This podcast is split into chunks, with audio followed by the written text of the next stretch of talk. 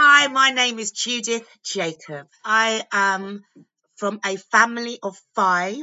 I am the third, so I've got my brother, Elliot is the eldest, Cynthia next, me, Janet, and Mandy's the baby. My parents were born in Grenada and they came over here to England, and I was born here. My elder brother and sister were both born in Grenada and um, I've always wanted to be an actress. I dreamt of being an actress from at primary school, and then I was lucky enough at my secondary school to have a young lady, May, who was going to a place called Anna Scher's Theatre. And I went there, put my name down for the waiting list, which was six months waiting list at the time. And then I got into Anna's, and that was the beginning of me beginning to know I can fulfill my lifehood dream. I've had very little connection with Brent except for um, oh, BBMC. So there's a place called BBMC, which was in Brent. And I used to go there because there was a man called Loxley who used to teach saxophone lessons and I just started on my saxophone, and so I went there. If Wembley is part of Brent, then I'm also connected because of my girlfriend Janet Kay, who lived in Wembley, and so that's my other connection because I used to come and visit her. Janet Kay, I met Janet Kay at Black Theatre Co-op, which was a drama place, and Janet was doing a a show with them. I think it was Mama Dragon, but anyway, that was my introduction to her. And then we done No Problem together. And so she became my family and all of us are still family. And it was set in Willesden, No Problem. And, um, and so we used to, we didn't record in Willesden, obviously, because we were recording in a studio, but that's where it was set and for the reggae music connection, because because we used to go because at one stage of our lives, myself, Janet Kay, Carroll Thompson, a, a, a beautiful uh, pianist called Yvonne Archer, and Doreen. What's Doreen's surname? Anyway, we were all going. We were forming a band, and so we were going to be a band together, and and so we were all trying to enhance our skills. Janet was the drummer Carol was the bass player. I was the saxophonist. Yvonne was the keyboard player and um, Doreen played guitar. And so we were doing our stuff. And so that that was us doing our reggae, us thinking we were going to be a, a huge band. And um, and Brent, as in BBMC, I was trying to remember what does BBMC actually mean. But um, yeah, we used to go there, and and so that was my connection, really, traveling to Dollis Hill and walking down there. In my household, we had um, oh, before I love you, Jim Reeves, lots of Jim Reeves, lots of country and western. And in between the country and western, there was also the reggae music that was played in my house. I do remember um, there was this tune, and my mum used to kill me because my mum used to say, "Why don't you just go outside? I want to go outside in the rain." Or to say, "Just go outside, just go outside. Stop saying you want to go outside." so yeah, we had music in my house all the time. I can easily remember the first record I purchased. It was called Curly Locks. I was going to uh, Starcross School in Islington, which was down the Chapel Market. And in the market, there was a record shop. It was a stall, not so much a record shop. They were in, they had their stall in the indoor market. And myself and my, my, my mess, my best mates at the time, Pat, who now calls herself I, Trisha and Shirley, we were down the market as we always did at, at, at lunchtime, went in there and I went, ah, they, they played, they said, have you got Curly Locks? And that was my first tune I ever bought as a young person, I my brother, my older brother, I only have one brother, and he's the older brother. He thought he was going to be in a sound system. My brother is just too nice and too good looking to have ever t- take time out for that. But he thought he was going to be in a sound system, and so we had uh, guys used to come around and have their meetings and stuff, and and so there was um one of the guys was called Dennis, who used to come around the house and sort this stuff up, who is actually now still my partner. We've been together from since I was 15. So we've been together a long time. And, and his He's had a huge influence on me. And uh, there's another guy called Lincoln, and he too was into reggae music, and they were playing it in the house. And I just remembered hearing reggae music, hearing dub, I should say, and fell in love. And I just was like, oh my goodness, what is this music? And I'd literally sit there. Ijahman Levi, he, he's very roots. I'd listen to his tunes. So that was my introduction to reggae music. Always have. Reggae music has always been my first love. I have a favorite reggae artist, and Dennis Brown is my all time I say reggae, but he's my all-time artist. It's not just reggae music, any music, any genre. Dennis Brown is my man. It's the person that I would always talk about. And he has so many tunes that I absolutely love and adore. But the one that will probably stand out for me is Things in Time. And it's, it's saying that nothing stays the same. And, you know, uh, and it res- I've always loved that song. But when my sister was ill, my sister's died now, but when when she was ill, I was playing that song. And when she was when she died, I played it non-stop in my car. It was just on repeat, repeat, repeat, repeat. Things in life. So that is my song. I play music on a radio station called Conscious Radio 102 FM on a Thursday afternoon between 1 and 3 p.m where I play reggae music. I have guests on as well, but it's mainly um, me playing music. Well, the first hour is always me playing music, and the second hour is when I'd have my guests. So I play music. My partner, he, we have a room that when we when we bought this place, we we were having well, I was having a debate by myself by the looks of it, but I was going, "Oh, that's going to be my room, my study." And he said, "No, he's going to put his music in there," and he didn't even argue with me. We moved in, and then all of a sudden, all of Dennis's music stuff, every form of music that you can listen music through is here. I.e., we've got DAT, we've got reel to reel, we've got CD, we've got tape He's got his mixer. He's got every. He's got his. Um. Still got his decks. So we have all kinds of any form of where you can listen to music. Dennis has got it here, and Dennis has what he calls beat down Babylon, which is probably most days of the week when he's in this room playing music. He's got he's got an eclectic taste. So he has he has introduced me to other people and other music, but reggae is his first love. And he will be playing his tunes, selecting. He's got we've got an attic with with records, and I'm sure that we've got loads of money here via his records. Not that he would ever sell them, but um, it's it's it's our daughter's legacy. We have reggae music that he worked in a record shop. My my man in Finsbury Park.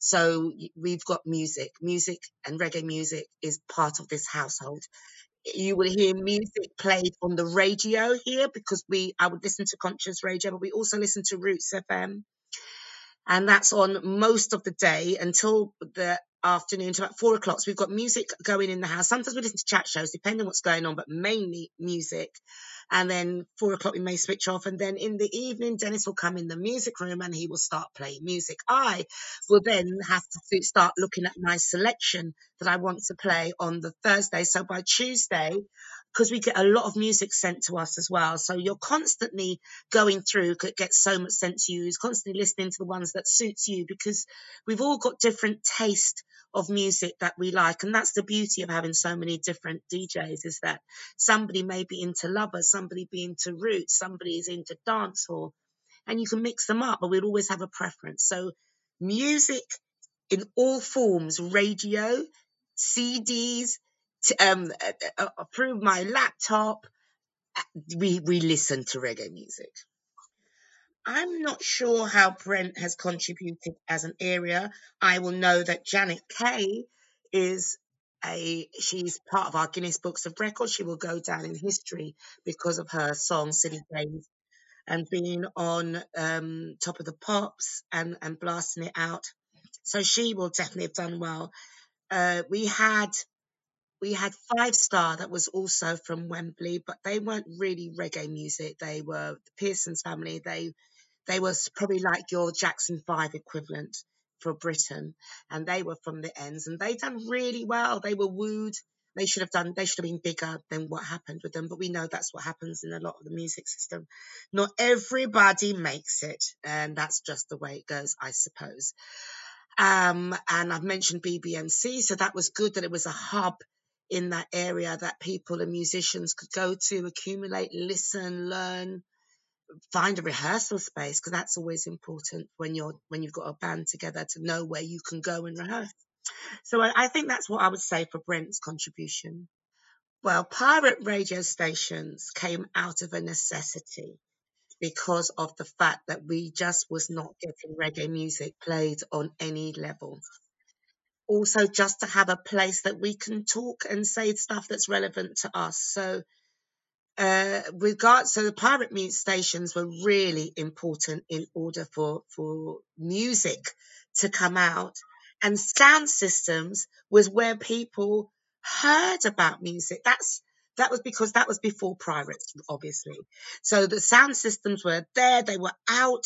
I just remember Dennis talking about tunes that he heard when he was 15 and he's like a big man of 40 odd telling me he's been looking for this tune forever and then he'll find it so the, sound systems was the way to educate us musically, what was going out there, what who our artists were, what tunes they were coming out with. And sound systems were the, the, the people from the sound system were going into their record shops and and it was a booming business. So the record shops provided the sound system. The sound systems gave us the music. And the pirate stations came on the back of the fact that we had all these music and the only way you were hearing it is if you went to sound systems. But if you were able to hear it on the radio, then we had a wider reach of this music that was going out there. The sound system generated money for people in lots of ways. First of all, the record shops, and these are specialists, we call them specialists because they dealt with reggae music. And they were booming because of sound systems, because sound systems needed the music and they were being imported in. And so these sound systems were able to play this music, which meant the artist was getting money because they were buying it and getting specials done. To get a special, they would have to pay them money for that. So that was definitely money being made. Sound systems were playing out people were going and paying to see those sound systems. So the people who were running the sound system were making some money. And then they in turn could then go out and spend it. So we were generating, it was, it was an interesting time to think that, and, and you, and you only in retrospect do you realize how, how the sound systems was actually generating money for us. Uh, so many young people who were also not given jobs because we, it, you know, we, it's, a, I, I would say it's a lot better now. It's a lot more subtler now. But when we were younger, there was no subtlety about it. That if you were black, you weren't getting a job. And so this enabled you to, to be in control of your own destiny in a way it's really funny because there was a big difference between if you were a reggae person, somehow you were more cultured than if you were a soul person who were then called ballheads. Then you, and you don't have to have locks to be a reggae person. The moment, but if you're a soul person, you are definitely called a ballhead and there was a dress code that went with the being a reggae person. I think soul people probably had a lot more freedom in the clothing that they wore. They could afford to be more freaky, tighty, do all the stuff. But as a reggae person, there was the sticks man look. And the the men had their apart from the Farahs and the Gabiccis, they also got their trousers made. My brother was one of them, and it was out of mohair. And then they had zips. Even had six zips going up, high waisted. They were so stylish, these guys. And then the women, which was myself and my girlfriends, we thought that we were the Sticks girls, and, and, and I'll elaborate about Sticks people in a minute. But um, that there was a and and actually what it was that we were dressing like old Jewish women because we were buying our clothes in Jewish shops. So there was the box pleat skirts. There was a jersey dress. I remember we were all looking to get, and we got that definitely in a Jewish shop. And it was amazing that uh, uh, when I think about it, the clothing that we were wearing, you would definitely buy them in Jewish people's shops. And so it was a Sticksman's girl. So you had the box pleat skirt, the Gabicci tops, because the girls was also rocking the Gabicci. Then you went to Bally to buy your shoes, the little gold tip shoes and and the boys were wearing and they were not cheap they were expensive stuff. So i said i will elaborate on sticksmen so the sticksmen were thieves basically and but they were pickpocketers. So they would get on the bus and they will pickpocket people and they they dressed a certain way they had style they walk away sort of like a drop and what drop and top uh, and so they all looked good um, and there was a, a code that you would never steal from a black person so it was interesting times. They don't have those codes now, obviously, and, and they don't even have style, but that was then.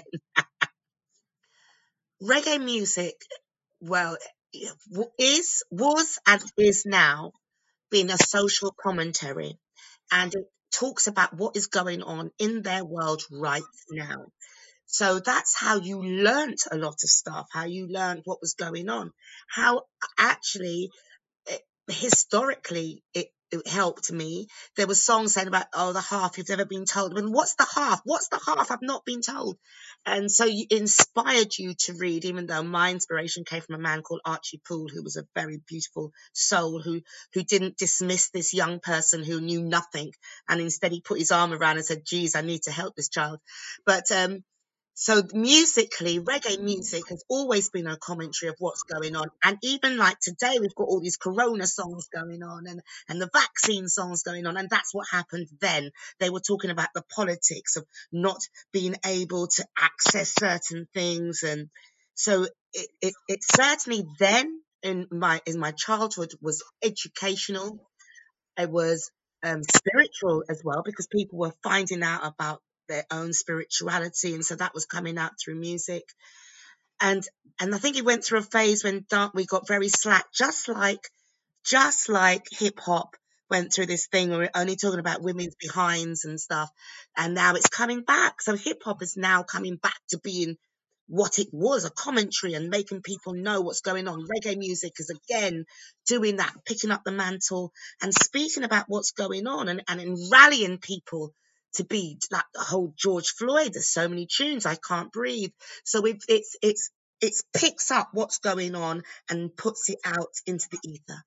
Um, run my own events. I used to do a show called Judith Jacob Yabba Yabba with Friends, and that was me talking because I do have a lot of friends in high places. I like to say that word; it sounds good.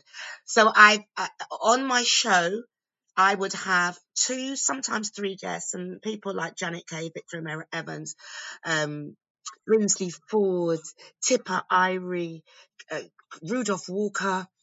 God, I had so much people. It'd be shame if I miss anybody out. Sylvia Tella. I mean, I've done five years, not consecutively, but five years of yabba yabbas. And so I've had a huge amount of people that come in.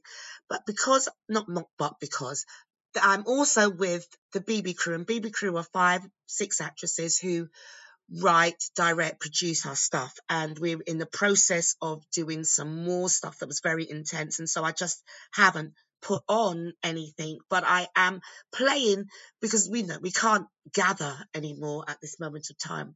So I'm I'm looking at all the other avenues that people are also using that I can have a forum that I can then talk again and set up another project that I can be talking to people who who have made it in this world, but but people don't know their journey. So they just see the end result and they go, Oh my goodness, look at them, they're doing so good.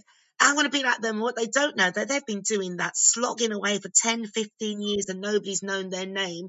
And all of a sudden they've got a hit and everybody knows who they are, but you don't know the journey. And it's important, I think, especially with this attitude that you must get money today, now. I want to be famous now. And you don't have to earn it. You don't have to work for it. You don't have to have any credentials, just want it.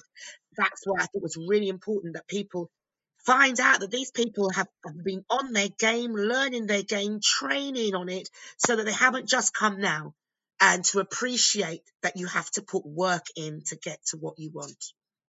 Right. With reggae music, I think it has to be on all forums for it to be preserved so that people can always refer to it and don't think you're, you're starting again and reinventing the wheel.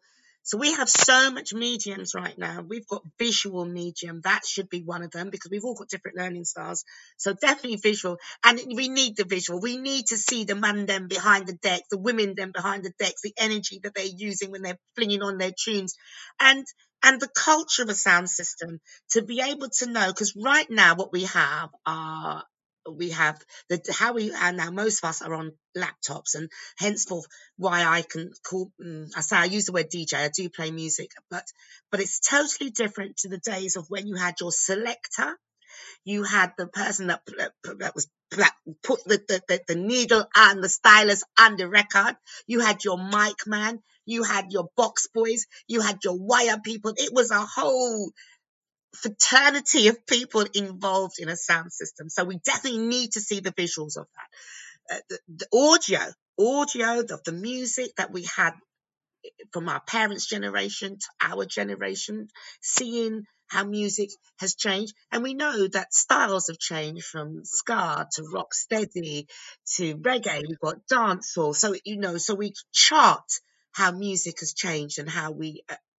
how the, uh, another generation always wants to put their stamp on their music. So we need to be able to say, yes, we've got it. We've got the audio, we've got the visual, and we should be also creating more, more films and theatre productions that also keeps us informed on something that is ours. It is uniquely our sound system, the whole way that it was being put out there and, and the unity that was being needed to get that system together, to get the music, to do the ordering of the music, to get, then you have to get it cut and you have to then use people that you, that are not necessarily people that you would normally use, but they, they, they're, they're part of the music system and they eh, know that they're the ones with the acetate that will give you your slate, as they were called. It was just black records, no names, no nothing. You just had to listen to it and mark it yourself. So I would like reggae music to be preserved in all mediums that we have available. Thank you, Di. It has been amazing. I'm so honored to have been asked to be part of it. Great things are happening in Brent, and we're going to be bigging it up, and I want to be involved with it as much as possible.